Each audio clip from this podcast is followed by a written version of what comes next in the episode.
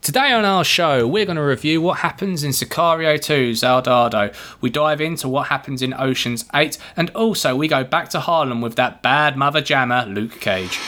In a cloud where there are already too many film podcasts, you have to ask yourself what's the harm in one more? Two ordinary men armed with unqualified opinions.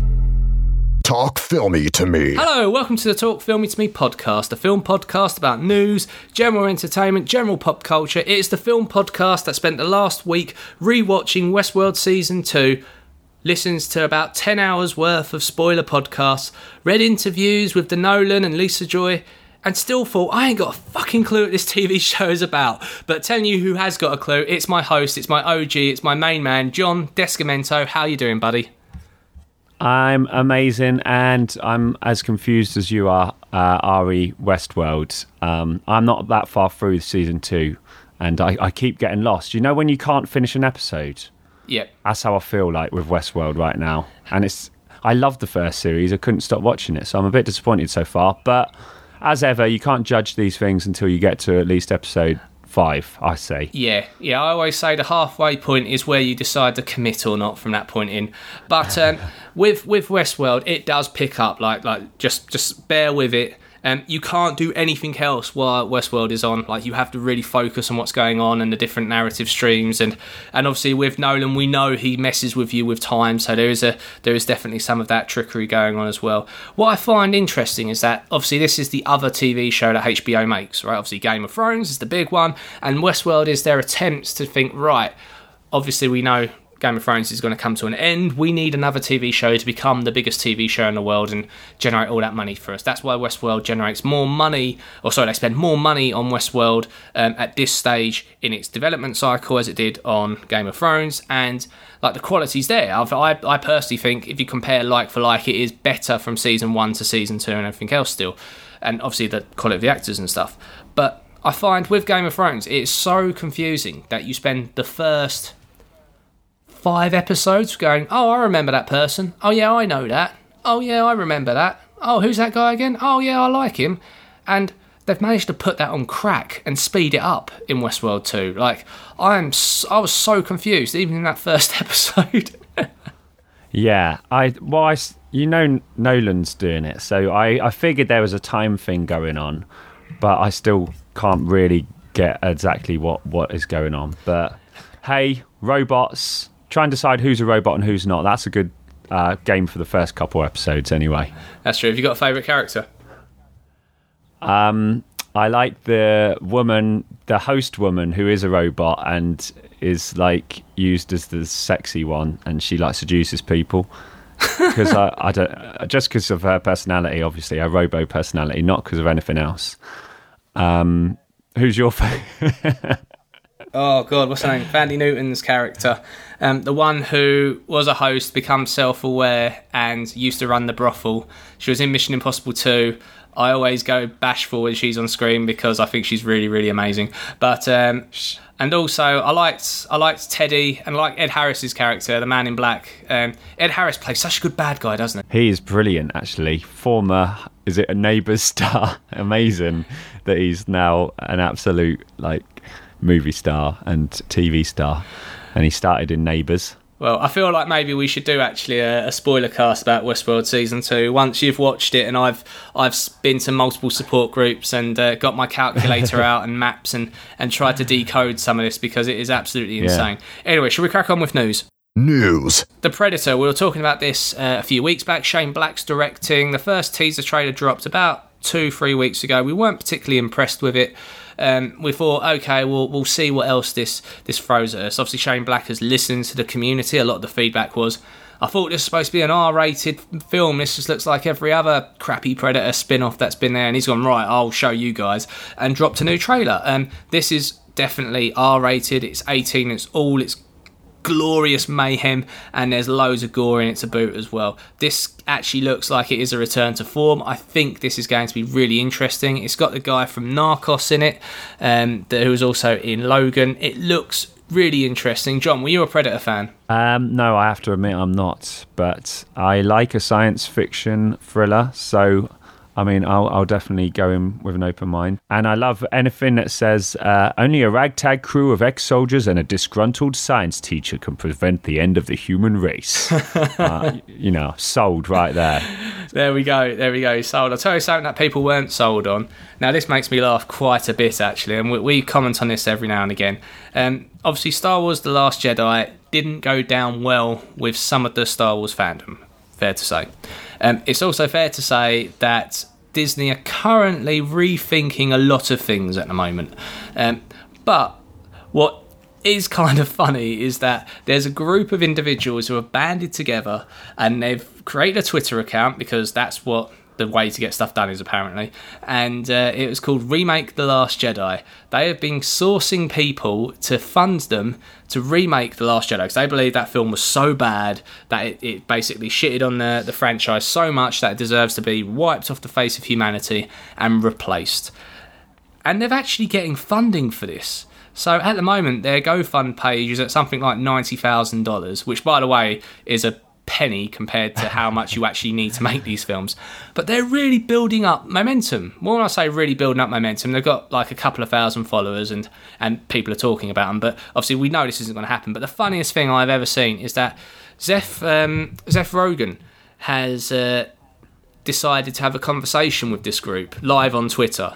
And he's just saying, So are you proposing you're going to take Disney's intellectual property, which by the way they own, and make a movie again, which by the way costs two hundred million dollars, and you've got about sixty thousand dollars at the moment, and you you you you think this is going to happen? Like he's just he was just so baffled by it, and he just kept asking them questions, and uh, their their their only response has been, "We have now secured some big Hollywood producers to uh, to help bankroll us."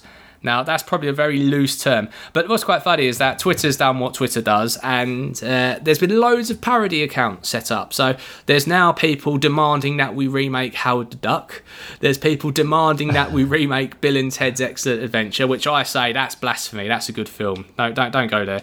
um, there's people saying remake the remake of uh, of of Dawn of the Dead just because it's an awesome film. We'd like to see that again. I think it's hilarious. Is there any film, John, that if you had an unlimited pot of money, you could go back and wipe from history and remake again? What would it be? Oh, it'd have to be Dumb and Dumberer, that prequel they made, you know? That was horrible. Got too many copies of that on DVD for some reason, but it was it was so much potential, like a backstory of, of those two characters, but um, it was just a rip off of the actual movie. So, but yeah, I mean, this is a bit of a strange thing. I can imagine it actually sourcing money because I, I know there's a lot of 50, 60 year old men who have probably got a bit of money and are so annoyed with The Last Jedi that they would actually put their money where their mouth is. And, uh, but yeah, I mean, only another 200 million to go and they might be getting somewhere. I just, I mean, yeah, I think like we, we joke about it all the time about what we think would make a good film, and and every now and again after a few drinks we might start doing our own casting and talking about how oh would it be great if this happens? Just imagine if like people who don't make movies somehow makes a Star Wars movie. It'll be like, oh, and they totally have a lightsaber battle. Yeah, and, and they're gonna then they're gonna play that music from Phantom uh, Phantom Menace in the background because everyone loves that. Yeah, and and uh, and then they'll smoke pot because pot jokes are funny, and yeah, it'll just be it'll just be a it'll be a mess. be- I'd like that. I want them to do it. I mean, it's imagine it'd be fascinating to watch a load of um, disgruntled fans try and remake a film like that. You know, it'd be quite funny. A film of that film, if that makes sense. So actually, make a comedy about a bunch of disgruntled middle-aged losers. Um, who have clearly too upset that their favourite property, and obviously you can't say Star Wars, you just make up some some uh, intergalactic battles with laser swords and um, yeah and do some like oh we're so pissed off and it'll be a, a comedy about these losers getting their funding. Almost like um, oh god what was the the disaster artist? Disaster artist where there is just a bunch of losers trying to make some money for a remake of a beloved franchise film I yeah I would hesitate to call them losers just because I know a few disgruntled um, Last Jedi people. So. Oh no, I'm not. I'm not saying that. Like, I'm not saying. Obviously, I just want to be very clear. If you don't like the Last Jedi, I'm not calling you a loser at all. If you're trying to actually actively get this film remade, or if you're bullying the cast or bullying the staff, then I am calling you a loser. But they are very different people. Look, I, I don't particularly like the Last Jedi. I don't like what they've done with Luke. But I, I I don't think it should be wiped off humanity. I can just go watch the original trilogy and go, oh well I kind of like the scene where Mark Hamill winks to the camera, and that's it. You know, so what? There's other things in the world. Uh, but speaking that, back to news. Star Wars, um, as I as mentioned before, with Star Wars, that it looks like a lot of the other projects are now on hold. Um, LucasArts and Disney apparently have made, taken the motion to, to pause development on everything else other than Episode 9. This has not been official yet, but loads of reports are being reported by different media outlets that, um, yeah, they are in crisis mode at the moment. Now, obviously, we're about a year and a half away from Episode 9. Um, around about now would be when you would start your production, or at least your pre production.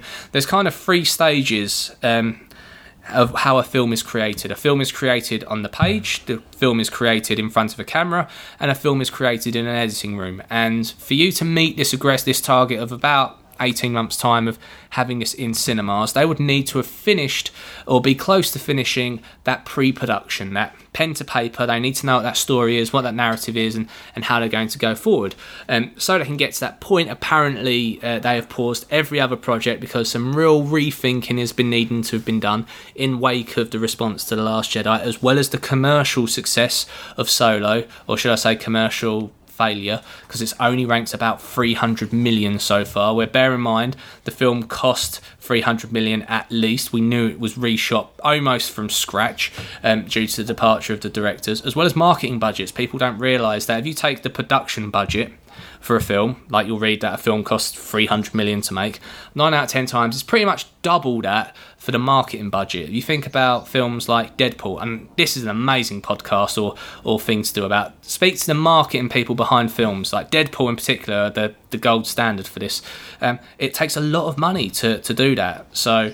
Um, yes, at the moment it appears that Star Wars, and this is probably a good thing, right? Just take a break, make a really good episode 9 and then look at the, the landscape. If I was in charge of Disney right now, for, for what it's worth, I would be begging Kevin Feige right now. I would be on his doorstep with a boombox playing It's Always Been You, asking him once he has finished making Avengers 4 to come and save the Star Wars universe. That, that's my opinion. But, uh, mm. but John, are you gutted that these films are on hold or, or long may it continue? No, I- long may it continue. I know about oversaturation, and I think they are at risk of oversaturating. So I think definitely take a step back, stop milking the cash cow, and just relying on dads and kids, you know, turning up because it's Star Wars, and you know, actually focus on making a a really good, memorable movie. I say. Very true. Anyway, let's stop talking about Star Wars. Let's move into just a couple of marvelly bits. Um, so, Tom Holland was at a comic book convention called Ace Comic Convention, I think that's what it's called. Anyway, and um, he was on a on a live panel, and um, before he went up on stage, he done an, Instagram post, and he goes, "Oh, I've just got the script for the new Spider-Man movie." And he uh, was holding up the script and waving it around in, in excitement. And um, someone was able to see on the screen that the title of the new Spider-Man movie was there, and the title is going to be called Spider-Man: Far From Home. Now, obviously, we can't get too excited about a title. Um, the first film with Tom Holland as Spider Man as a solo outing was called Homecoming. That obviously meant a lot of things to a lot of people. Obviously, it was the Homecoming dance was the, the theme of the film, but actually, it was more about Spider Man coming home to Marvel. Obviously, it was a property owned by Sony for a long time, and now in this collaboration with Marvel, they've managed to bring it back into the into the fold. And you know, we we can't get too more excited about that. Other than it's kind of funny, Tom Holland and Marvel were leaning into this whole thing of Tom Holland likes to accidentally do spoilers. Obviously, this was done with Marvel's blessing. They knew he was doing this. It was just a bit of a joke.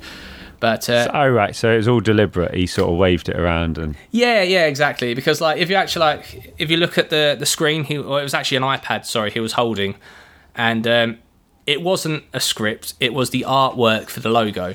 And oh, I don't right. know if you've ever seen an actual movie script, but movie scripts a don't have the title of the film on top for obvious reasons, and also they're just it's just a sheet of paper with with typed writing on it.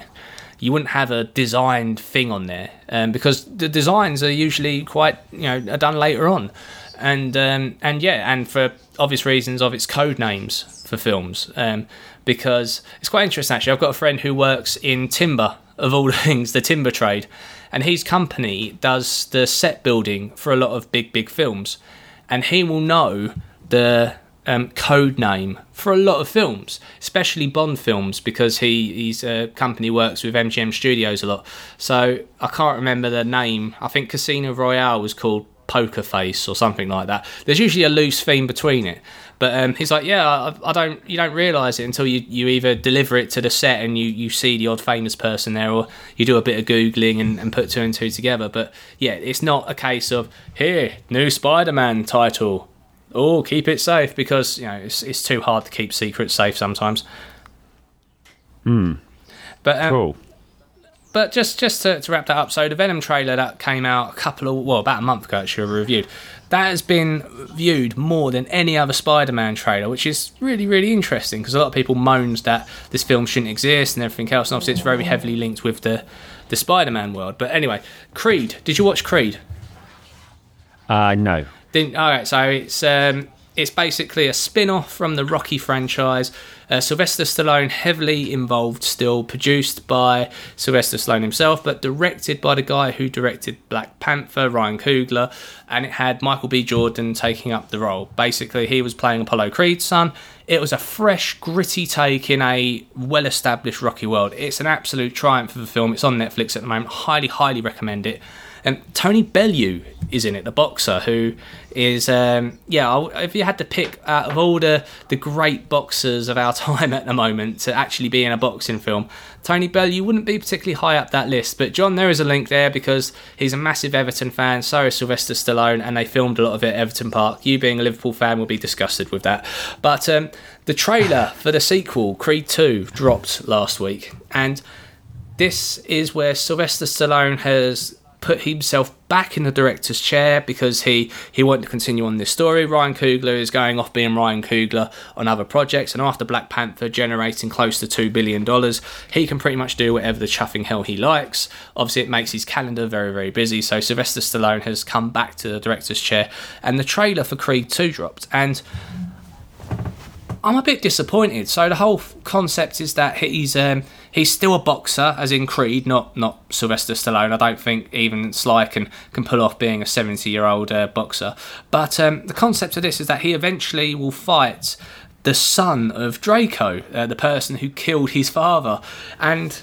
It's a complete tone shift. It's like the, the grit's kind of gone. It feels like just a, another Rocky movie which is a shame, really. Don't get me wrong, the Rocky films are fantastic. It won an Oscar for Christ's sake, the first one, but um, but yeah, it, it, it's fair to say that the Rocky films, the quality declines, uh, or it varies anyway from uh, the further down the chain you go. And yeah, I'll hold off uh, judgment, but yeah, John, watch Creed. It's a very very good film. Yeah, I watched the trailer for this one, and yeah, something. Stallone. It's not just because he's an Everton fan, but his face troubles me. It makes me laugh when uh, actors come over to England and all the uh, journalists are kind of desperate for them to have an opinion on soccer, and obviously they don't give a crap, so they have to kind of quickly almost choose a team or something, and they're just like, "Oh, I'll be it. Yeah, I'm a United fan or I'm a Liverpool fan," and it's uh, I it must just be out picked out of a hat. But But or wherever they're no, you're right. It's basically oh we're in we're in Liverpool at the moment. Oh okay. Um, uh, I'm right next to us, blue stadium. I'll pick them. But the funniest one for that is um, Dave Batista. Um, he Yeah. was doing uh, the media rounds, and like a lot of people don't give Dave Batista credit he deserves as being an actor. Like first and foremost, right? See him in Blade Runner 2049 and tell me that dude can't act. He is he is incredible in that. He's also great as Drax, obviously in the Guardians movies. He's great in pretty much everything I've seen him in.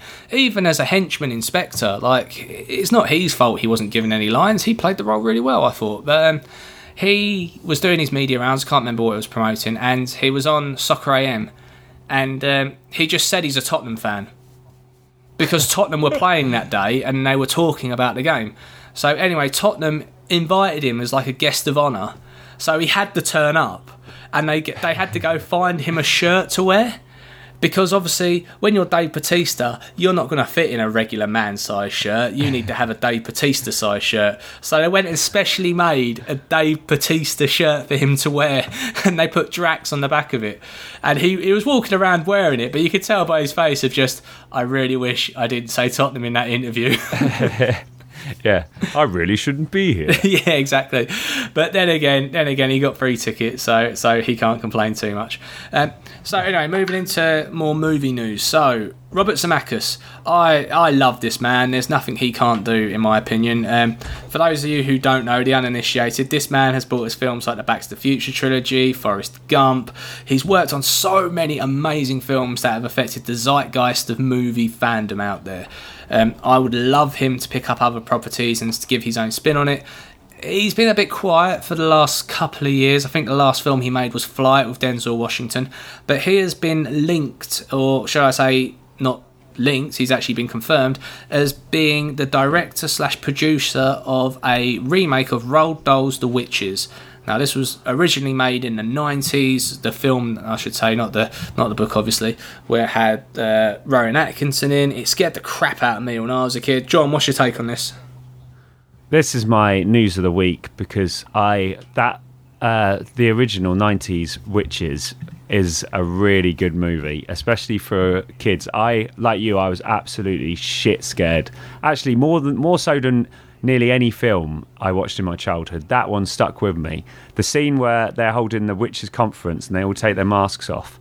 That still haunts me. And I actually rewatched that the other day, that scene on YouTube, to see, oh, is this just because I was a kid? And it's still absolutely horrifying. And I can't believe that they made it as a kind of kids movie. But um, so this is like amazing news. I love Robert Zemeckis and I, I I'm really intrigued to see what what happens with this movie. Yeah, I mean that's all the news we've got at the moment in terms of like he's announced as being part of this project. We don't know in terms of casting and anything else, but let's face it, it could be just it could just be Robert Zemeckis and five planks of wood, and it will work, right? That guy, I I can't think of many a better. There's if you had to make a list of best storytellers of all time, Robert Zemeckis has got to be in that list. He might not be top of your list, but he'll definitely be in there. And um, yeah, I can't wait to see what he does. Be interesting to see which direction he goes, um, because does he go more towards the, the film? Because the film does take some slight changes from the book.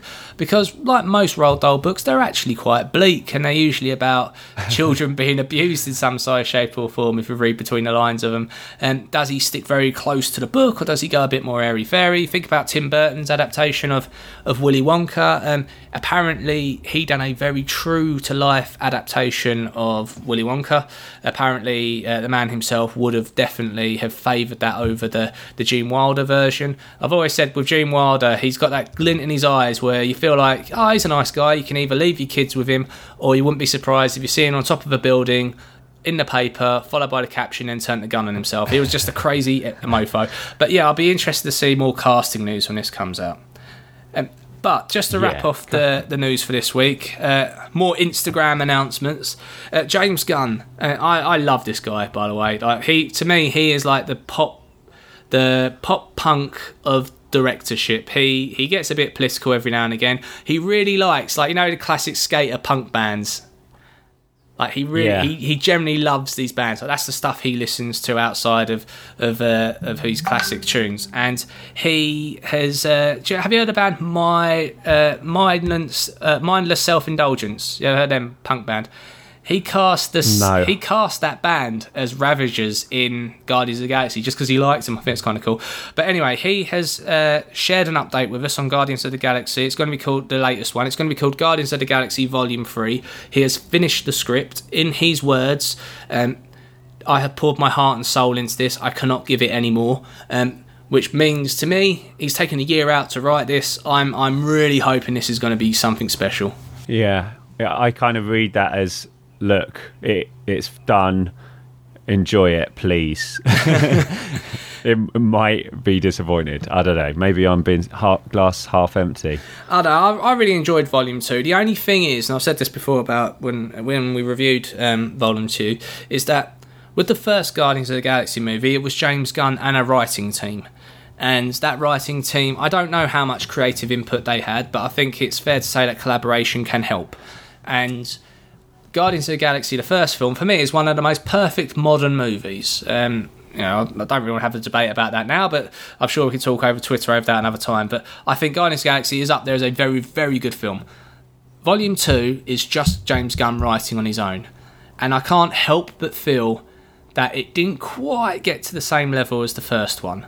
Now, that might be because of expectations or loads of other things, but I'd love to have known what of a collaborated script, what would what would have that have looked of?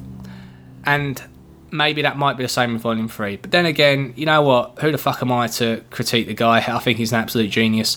Um, I love the fact that he, he will have a playlist of about 500 songs for each Guardians film, and he has to whittle that down to 12. And he spends a year doing that. and I'd, Wow. I'd love for him to one day release a Spotify playlist of all the, all the songs that he considered to do the narrative with his Guardians movies with, and that would be a hell of a track to listen to. Yeah, totally. Cool, right, so that's your news for this week. How would you define terrorism? The current definition is any individual or group uses violence to achieve a political goal. Sicario 2, Soldado, came out in the UK yesterday.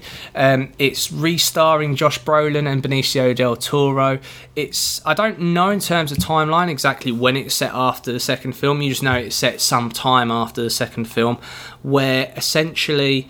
Um, drug cartels have been bumped up the list in terms of government priorities. They are tackling cartels as terrorists um, due to the fact that the biggest commodity that cartels now have is no longer drugs, it's people trafficking. And the threat to US soil has been that terrorists have been smuggling into the into the US via Mexico, via these drug cartels, which means Josh Brolin's character has had his eye turned and had the focus on dealing with these cartels. Um, Josh Brolin is reprising his role. You, you, it's what you expect. He's absolutely incredible in this. Uh, I spoke, spoke to John about this off mic. Josh Brolin is having such a good year. Um, as Thanos, he absolutely tore the house down. He was a revelation in that, and he is so so good in Deadpool 2. And this is another great performance. Uh, John, you've you've seen the first the first Sicario movie. What did you make of the first film? I loved the first one. It was one of those movies that um, I, I passed me by, so I watched it quite recently in the last sort of year. Um, but yeah, dark as hell. Emily Blunt was amazing in the first one, and yeah, totally gripped for you know the whole two hours. Absolutely loved. Yeah, it's a shame that Emily Blunt's not in the sequel. Um, but uh, but you know for obvious reasons. But um, Josh Brolin and Benicio del Toro are definitely the the main protagonists here, with uh, playing Matt and, and Alejandro respectively. Um, this film is very very gritty. Um, it's the pace is a little bit different to the first one. So the first one it felt like it was action action action, uh, like building up momentum. This film simmers. It takes its time. This is an adult film. This is if 24 slash Homeland slash The Wire was merged into a film and was designed to slowly build up, take away, punch you in the face, and everything else in between. This would be it. Um, I appreciated the the way it builds this film. It, it starts off very pulsating, almost like a Tom Clancy novel, of how you have these these espionage operations of people breaking into buildings and with proficient, efficient ki- uh, killing happening and everything else in between. Um, but one thing that you are constantly reminded in this film is that Matt and Alejandro, although they're the protagonists of the story, they are not good people. They are there to do the bad stuff that the governments are not willing to do. And they are bankrolled by the government, but ultimately they are doing pretty bad things to even worse people.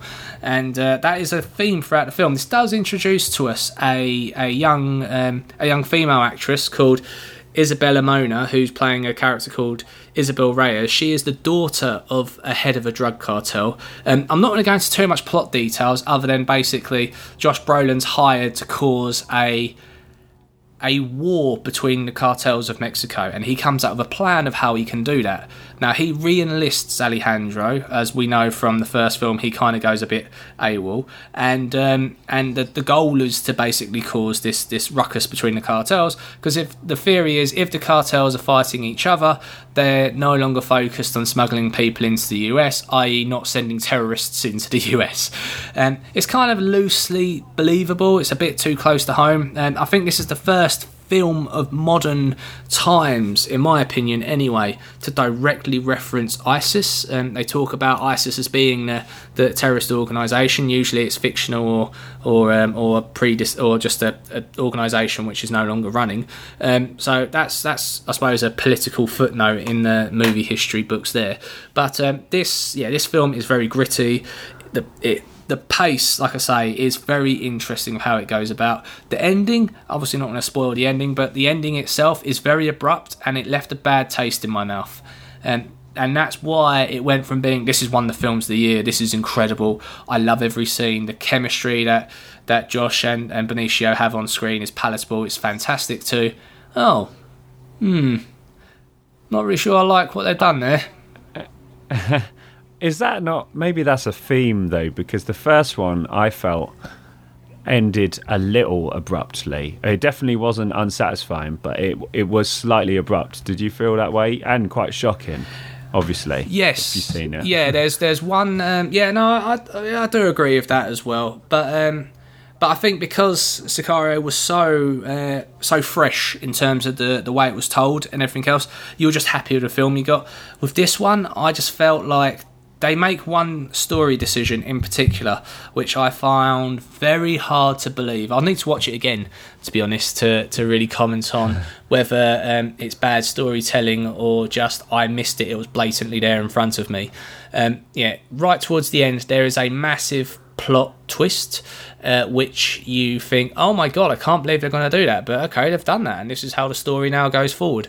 And um, they then almost instantly reverse it in a really stupid way right at the end. Mm. And uh, I'm not spoiling anything from that perspective. Yeah, that whole thing unveils in about five minutes at the end, and it just ends the film very abruptly. And um, yeah, I I kind of want to hear how the story goes on, but at the same time, it might be diminishing returns of oh my god, I can't. I wonder what happens now. Now this has happened, and now this person is here, and that person's doing that, and this is what this means for for the rest of the world. But um, but yeah, I I really enjoyed it. It was a bit of a tone shift compared to the usual films I've been reviewing for, for Talk Filmy to me of late. Usually they're, they're light-hearted action, family orientated, or, or comic book movies. This was an adult film. This was a oh, you need to think a little bit, but at the same time, there's some mindless violence as well to boot. So um, for me, I'm gonna go four out of five. It was very close to being five out of five. I highly recommend it. And uh, yeah, Josh Brolin brother, you are having the year of your life. Long may it continue and he is in damn good shape. Like he's in his fifties, and like the the muscle he had to put on for Deadpool. Obviously, he was filming all this at the same time, and he must it must have been really hard to control his hair because he had to like shave half his head for for Deadpool two. And at some point, they transitioned to a wig during Sicario two, yeah. and um, it's not as bad as Mustache Gate, but all of a sudden it's like a oh okay, Josh Brolin all of a sudden is hench in this scene. Yeah, thirty-five million budget though. I mean, that's a cheap, cheaply made film, really. Oh my god, it was only it's... thirty-five. That is gonna, that's gonna, that's gonna do one hundred and fifty easy. Like I'm saying yeah. now, one hundred and fifty easy over the next month or so. So it's got a fivefold on its um on its budget, and for that alone, they they can't. How can they not make a sequel? Hmm. Well, I put the first the first one for the record would get a five out of five for me. It's one of those movies, one of the best action thrillers I've seen in many years. I remember thinking so. Yeah, well, I hope this one can match up. You will not be disappointed. Um, like I say, the ending for me I didn't quite like, but it's definitely a four out of five. It was five out of five right up until the last ten minutes. Um, yeah, go see it you've got so many things to go see at the moment. But if you want a palate cleanser from the from the Jurassic worlds, the Infinity Wars, the Ocean's Eights of the world, this is definitely it. This is really going to put you in a different mindset. But there yeah. you have it, four out of five. You want to see this thing through? I'm going to have to get dirty. turning you loose. How loose? No rules this time. Adios. That's right. That is right. Get the fuck out of my way. Hi, I need a refill of this. I don't have a prescription. I'd like to take his his face. You're like a cat. Oh, and uh, throw in a couple martinis while you're at it. All you have to do. Cage or Nonsense, the the talk filmy to me game that's got everyone going, well, I really want to go and watch a bunch of Nicolas Cage movies after that. It's a game where I talk through potentially some of the 89 films that Nicolas Cage has starred in over his illustrious career. Some of them are genuine Nicolas Cage movies, some of them are complete nonsense, and it's up to my guests to decide whether it's Cage or nonsense. John, how are you feeling this week? We've had a couple of weeks out. Did you brush up on any Nicolas Cage? I've read every one of the 89 films uh, synopsis, and I am confident that I'm going to get four out of four. Right. Right, let's crack on with film number one. Master Sorcerer Balthazar Blake must find and train Merlin's direct descendant to defeat the dark sorceress known as Malagai Levy. That does not sound Nicolas Cagey at all. So I'm going to go with Cage because I think it's reverse. Ah, you got the MacGuffin. Yes, it is genuine Cage. It's called The Sorcerer's Apprentice. It was a Disney movie which absolutely flopped. Right. Film two. Benjamin Gates must follow a clue left by John Wilkes Booth's diary to prove his ancestors' innocence in the assassination of Abraham Lincoln. That sounds. I don't know. Those names sounded like they might have been plucked out of your brain. So I'm going to go with nonsense. Nope, it's genuine Nicolas Cage. Oh. It's National Treasure 2, colon, Book of Secrets, which, for the record, I actually generally enjoy those National Treasure movies. I think they're really good. Ah, fair enough. Okay, film three. FBI agent Thomas Goodspeed must go undercover as a photographer at a fashion gala to stop a big mob deal. But when the deal goes south, Thomas is kidnapped without backup and only armed with his camera to survive. No, nonsense. Ah, you're spotting my patterns. Yeah, it's nonsense. Who's called Thomas Godspeed? Uh, anyway. okay, film four. I think we should make a separate podcast about your thought processes of how you make these uh, nonsense. I actually, uh, Jamie alluded to it at the podcast a few weeks back. I've been on a on a screenwriter's course um, as like a part time thing, just because I keep bitching and moaning about how films are, are writ or written, I should say, and um, I just kind of wanted to know what's the process they go through. How do you put a screenplay together? How do you submit one and all that sort of stuff? So I've been. This has kind of helped with that a little bit because some of my um, some of my exercises outside of the class have been write a screenplay about something or come try and articulate your thoughts about something else. So it's been very. Uh, very therapeutic doing these as well. Anyway, film four. On her deathbed, a mother makes her son promise to never get married, which scars him with psychological blocks to commitment with his girlfriend. But they finally decide to tie the knot in Vegas. But a wealthy gambler arranges for this man to lose $60,000 in a poker game, and the only way he can clear the debt, a weekend with his fiancee. Sounds like a rip-off of uh, what's it? Uh, Indecent Proposal. Um, I'm gonna, but I don't know. It sounds like a sort of quirky, weird, Fear and Loathing esque movie that you might have done. I'm gonna go with Cage. You are correct, John. It is Cage Honeymoon in Vegas, which means you have got. Did you get no? You got you got you got National Treasure wrong, didn't you? So it's three out of four. I got three, No. three out of four. Can't believe it. After all my research, you Ah, fooled me once. Well, You won't fool me again, though, Flinty. Well, we're gonna- This is the last time we play it. we're going to shelve Cage or Nonsense for a little while. We're back with a new game next week. Be quite fun for people. Um, but if you're a genuine Nicolas Cage fan and you want to get in touch in the podcast to talk about all things Nicolas Cage, get in contact with us at Talk Filmy to Me. John, you definitely still know your Cage from your nonsense. Oh, and uh, throw in a couple martinis while you're at it. All you have to do. Streaming gems. For the streaming gem this week, there's been so many different things drop over the last couple of weeks, but I wanted to talk about Luke Cage season two. This dropped on Netflix about two, three weeks ago. This is the continuation on the Netflix slash Marvel TV universe. Obviously, we've got Daredevil, Jessica Jones, uh, Iron Fist, The Defenders, and obviously Luke Cage himself. This f- TV show is set roughly about six months after the events of the Defenders. Luke Cage is back in Harlem. He is running the show. He's become a, a cult celebrity. Obviously, for those of you who aren't aware, Luke Cage is a, a resident of Harlem in New York. He is bulletproof. He is very, very strong. You don't kind of know the limits of his powers, but this show is a lot more than just a superhero TV show. It's very much a representation of black culture in America. It's very much representative of the the themes that black people have to try and deal with by virtue of being black in the USA. I think that's fair to say.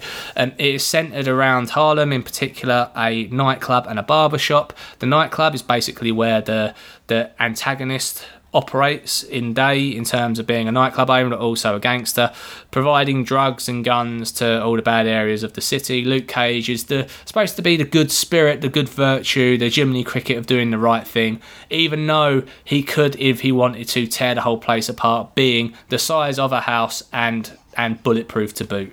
Um, stars Mike Colter being the man himself, the power man Luke Cage. He is absolutely great. He is one of the most charismatic men on the planet. I was speaking to John off mic a few years ago. I was at a conference where he was there presenting and talking. He was there talking about um, about being in Halo Five at the time. A lot of people were transitioning into computer games. It was done as a very collaborative way of, of co marketing, and he was playing the other Spartan in, in Halo 5, and he was talking about basically what it was like to do that experience. And I managed to grab 30 seconds of a, of a quick wave and, uh, and a quick selfie with him, and he is generally yes he is that big in real life but also he's generally a nice guy but he is the suavest coolest motherfucker on the planet like he doesn't walk, he just Mike Colters everywhere, and this this comes across in the show. It's his his charm and charisma is there from the word go. The only thing about this particular season, because I've watched I watched all episodes now, um, is that it feels like Marvel is starting to have a pattern. You know, I know John might say to me, "Well, Adam, there's they're releasing three movies a year. There's loads of superhero fatigue," but there is actually another pattern emerging. Is that they establish a hero and then after they've established a hero, they tend to go to their roots. So there tends to be like a dad complex. So think about Guardians of the Galaxy Volume Two. There inevitably uh, Peter Quill meets his father. You think about Iron Man. Um, he's surrounded by the memory of his father and the impact that's had.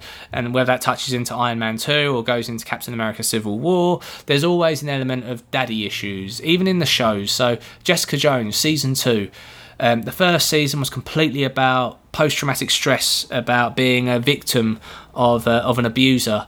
And that was a really interesting narrative to go across, and it was really fascinating.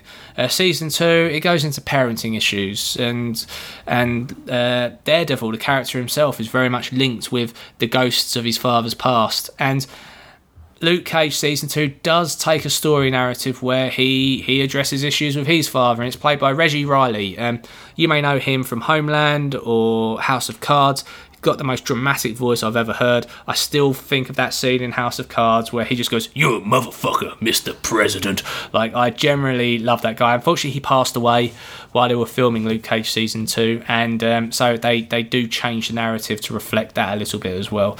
Um, one of the things that I really do love about this TV show is that in the nightclub, there's always a scene where they introduce an act. There's a, a musical scene, there'll be a musical number.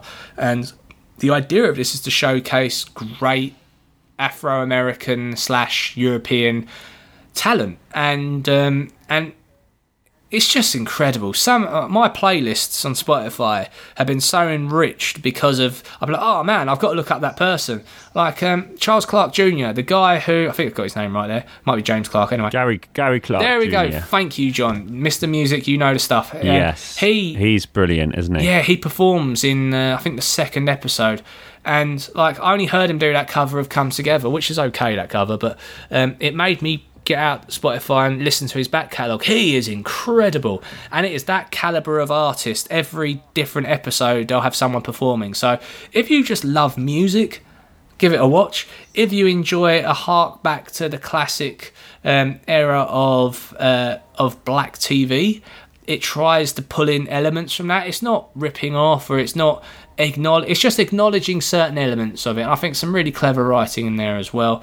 Um, it's probably not as good as season one. Season one was very good in my opinion, um, and also uh, there is definitely there was a character in season one called Cottonmouth who was played by the gentleman in oh I'm wrapping my brains now.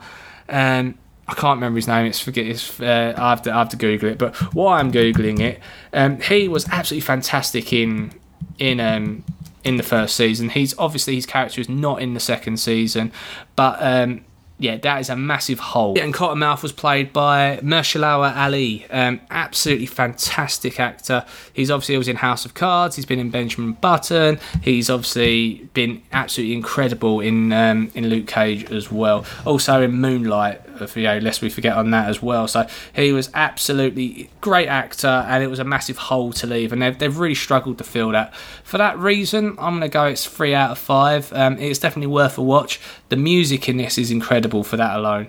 John, you're saying to me that some of these artists are great. What's your out the list that you can see of people that are in that? Where's the where's it lie for you? Who's the the one to watch? Well, I love Gary Clark Jr. because just I love blues, and no one's really doing that proper live blues. So I, I love Gary Clark Jr. and um, Faith Evans. They've got KRS One. They've got just like never-ending talent, isn't it? It's amazing, and I love. I don't mind that sort of when a show has a deliberate music interlude scene. You know, where they really feature something.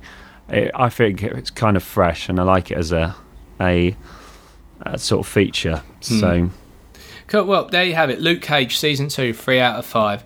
It's got some damn good moves. Sweet Christmas.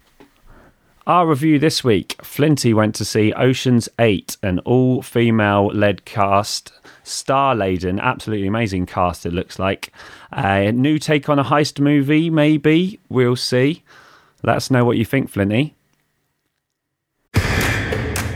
Good afternoon, Miss Ocean. As you know, parole is a privilege. It's a mistake, uh, but it, it happened. And um, if I were to be released, I would um, I would just want the simple life. I just want to hold down a job, make some friends,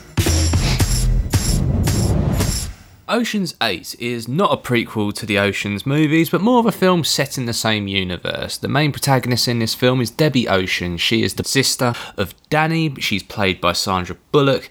The story takes place when Debbie has just received parole after spending five years in prison, where she has been spending all this time thinking and plotting about this new big heist that she's going to pull off. Um, that's the only real link to the Oceans movies in terms of it's a heist movie and it's got a character who's related to a, an Oceans character, but that's about it. This is a film very much in its own right. Basically, it follows the same stereotypical tropes of a heist movie. Someone trying to make it big figures out a plan to make it big, assembles cast of people to, to help her achieve that goal. Something kind of weird happens during the heist, it goes south, and they've got to figure out a way of how to do it. This is not going to reinvent the wheel in terms of heist movies and how we perceive them.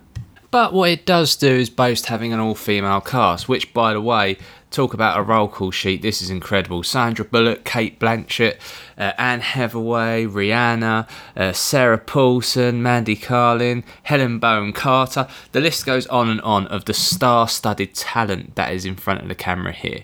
Um, it's kind of a shame that you've got such great names on the paper, but it doesn't really push through in terms of the performances on screen. Yes, they're all very likable. Yes, they're all very, very, uh, very awesome in terms of their task and things. But there's my main point uh, problem with Ocean's Eight is that it kind of it's a heist movie. It's in the oceans world, but it, it misses out some key things you come to expect. Like, for example, I know it sounds trivial, but there's not a scene where someone gives a voiceover over the heist, right? You always think about those scenes where they talk about, right, here's the thing we've got to do, here's the things that's stopping us, here's how we're going to do it, and this is the challenge that it's going to present to us.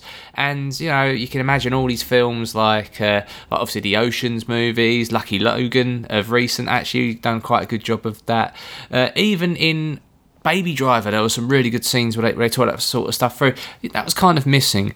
Um, also, there wasn't just like a classic scene of how all these people get rounded up and everything else. So it felt like, although um, it claims to be a heist movie, it misses some bits. In terms of the story narrative, so um, Sandra Bullock's character assembles this team of people and they choose to rob the Met Gala.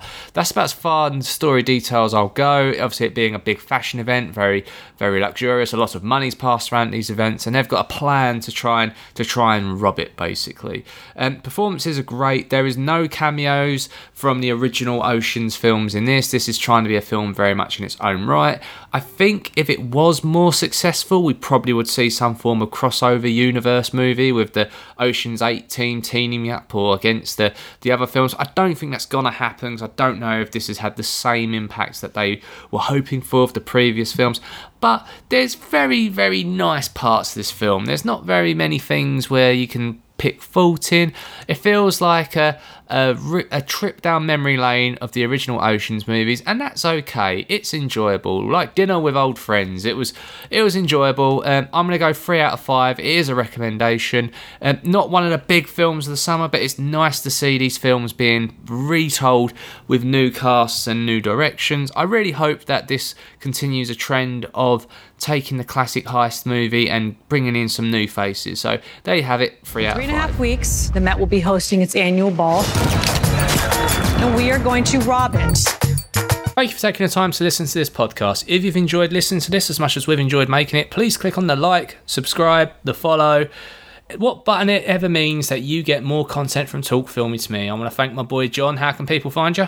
You can find me at Descamento on Twitter. We'll be back in about a week's time. Hopefully, we'll be back on schedule with, with a new game. We'll have more film reviews, a streaming gem to boot, and there'll be some more shenanigans in between. Stay filmy. Way down in the basement, we'll lock the cellar door and baby. Talk filmy to me